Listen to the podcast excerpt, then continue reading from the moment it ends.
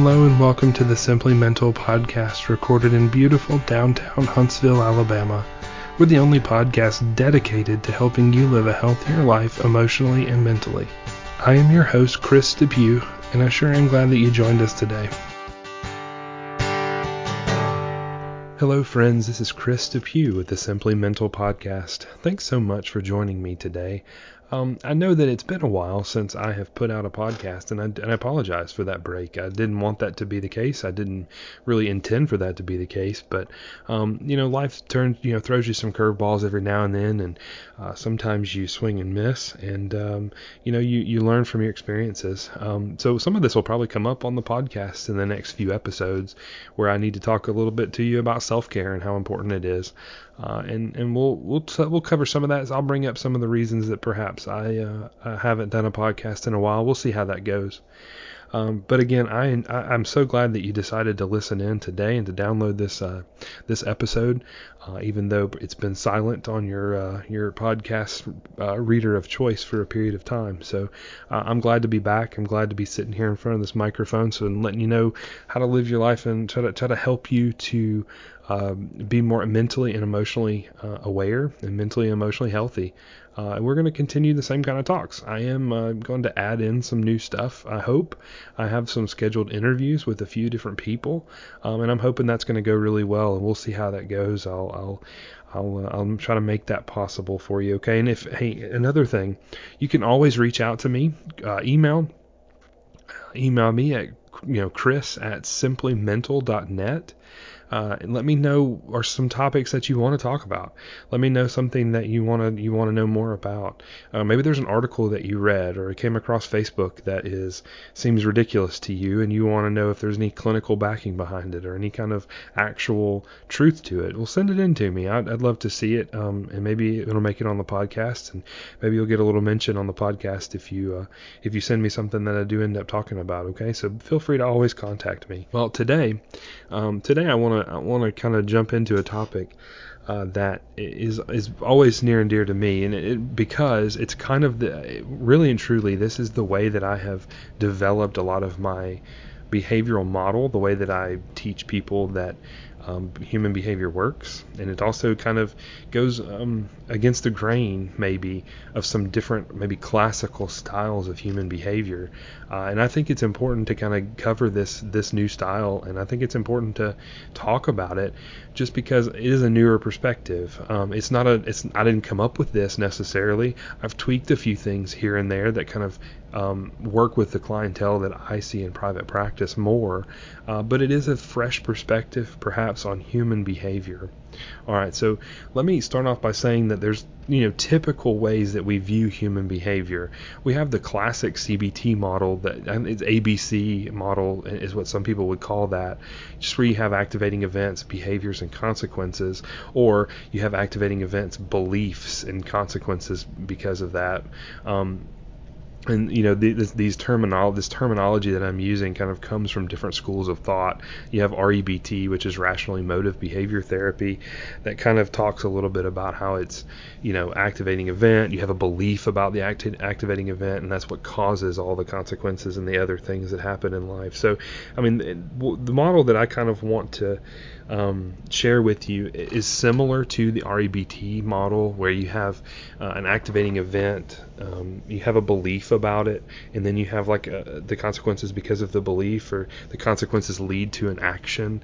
The model I want to talk about is kind of one that I, I don't really have a name for it. I don't really think anybody talks about it this way. Could be wrong. Probably am wrong. There's probably somebody who has talked like talked about human behavior like this many many years before I've ever maybe probably been born.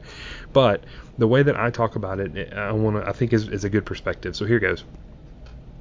I think that all human behavior is driven off of an emotion. And I've said this before, but I want to break that down a little bit. What I mean by all human behavior, I mean everything. uh, everything that we do, everything we say, the way we live our lives, the activities that we choose, the the hobbies that we choose to be a part of, all of that is driven off of some deeper emotional need or emotion that we either process well or we don't process or we don't even recognize. But I think that all behavior comes from an emotion. There's an emotion behind things that drive behavior. So if you're going to spell it out like REBT and CBT does, where ABC, it would be something like activating event. Something happens in life, and then you have an emotion and then the emotion leads to a behavior and the behavior leads to consequences. So it would look like A E B C kind of if you're going to like list it with letters and you know have some sort of neat way of describing it. But I do believe that all of our human behaviors are driven off of emotional needs, emotional curiosity, um, lack of emotional curiosity, uh, all of these things. It's it, they all surround emotion. If you if you picture it. Um, you know, when you were a kid, you, you, you practiced blowing a bubble with your bubble gum. Well, if you think about it in this manner, you know, I don't know, some of you may have, I do this all the time. It fascinates my daughter. I can blow a bubble and then blow a bubble inside of the bubble. And so for me, when I think about behavior, I think of it in that manner. You have this outside bubble that kind of um, encompasses everything inside the bubble. So it, the, the outside bubble would be the, our emotions, and then everything inside is us. We're inside of that bubble of emotion, and that emotion is dictating everything else that happens happens inside of it. Um, some of you may disagree with that, and that's fine. And I, I, do think there are there is some room for me to have a discussion about how that could be different. Um, you know, neurologically uh, and then chemically, there are some uh, there are some differences there. It's not. Uh, maybe I should say that all non-clinical behavior is driven by emotions. That might be an easier way.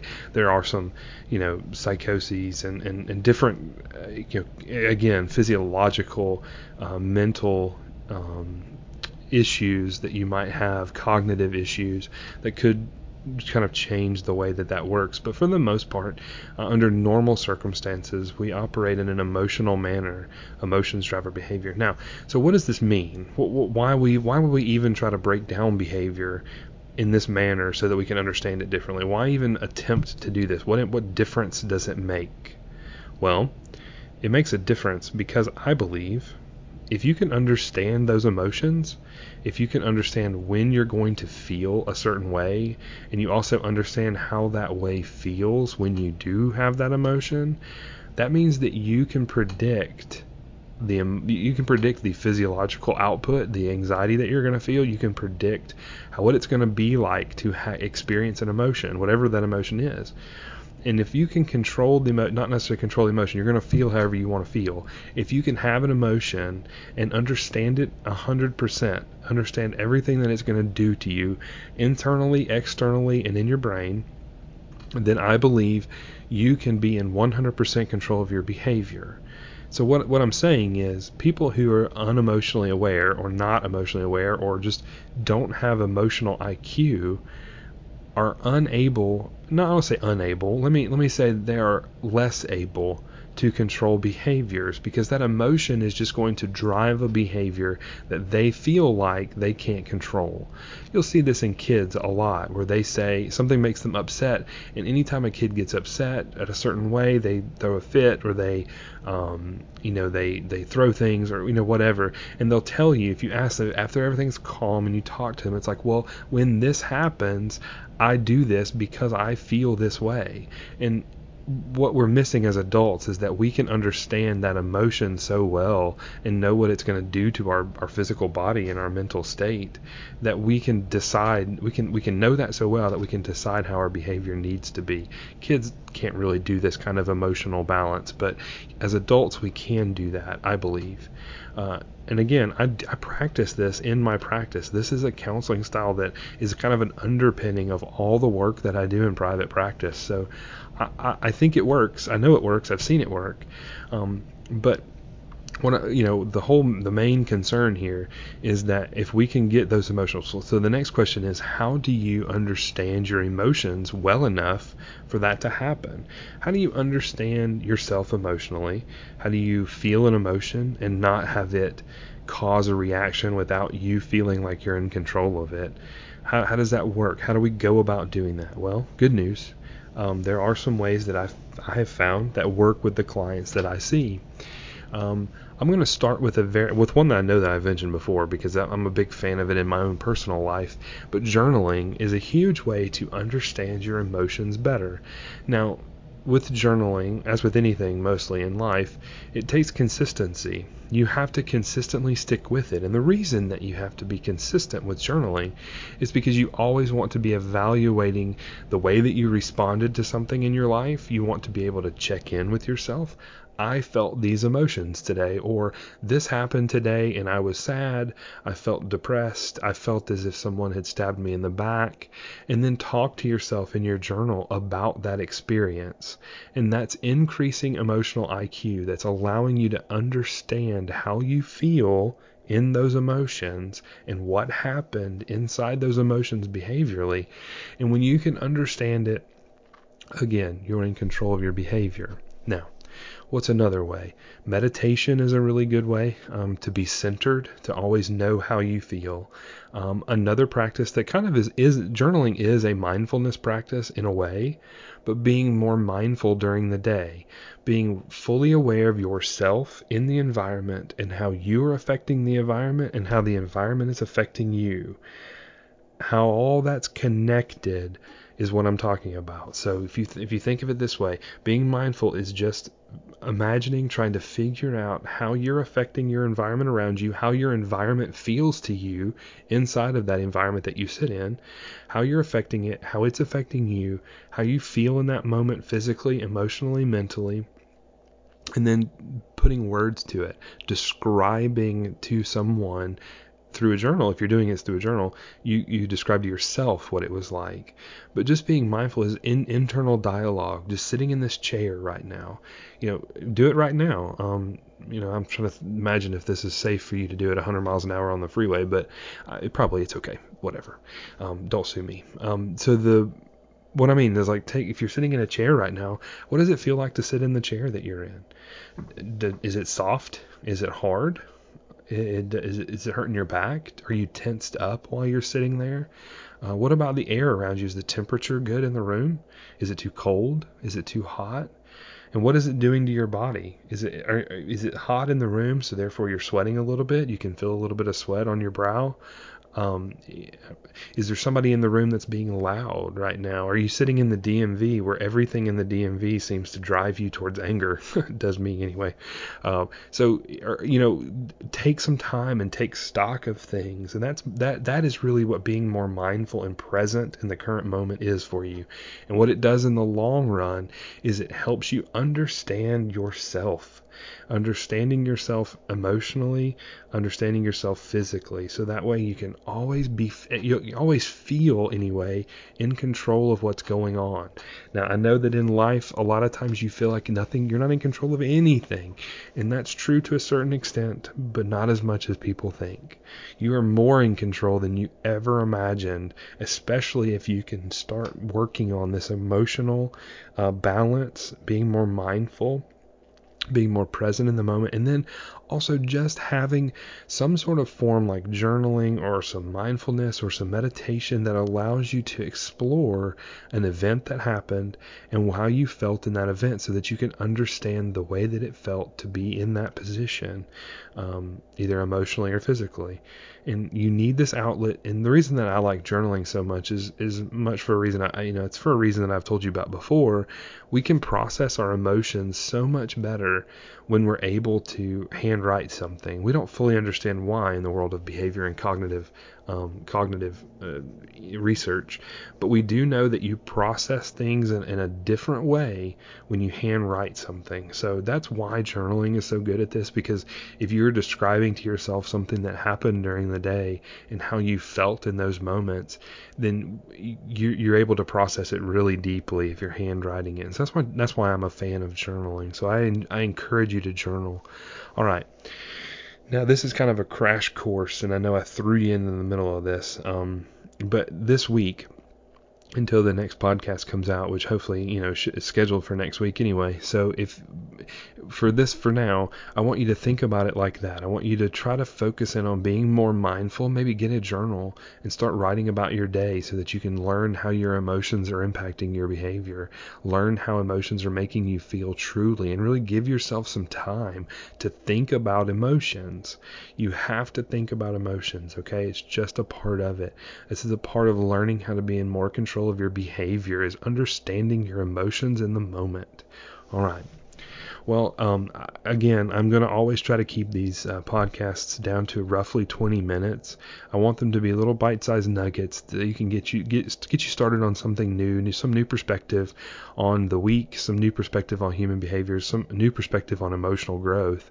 Just the, just enough to get you through the week, um, get you started on something new, uh, and, and, then we'll come back with something new next week. And again, that's what I'm doing here, uh, just to remind you, since it's been a while, that's kind of what this podcast podcast is all about increasing emotional awareness, increasing emotional health and well being.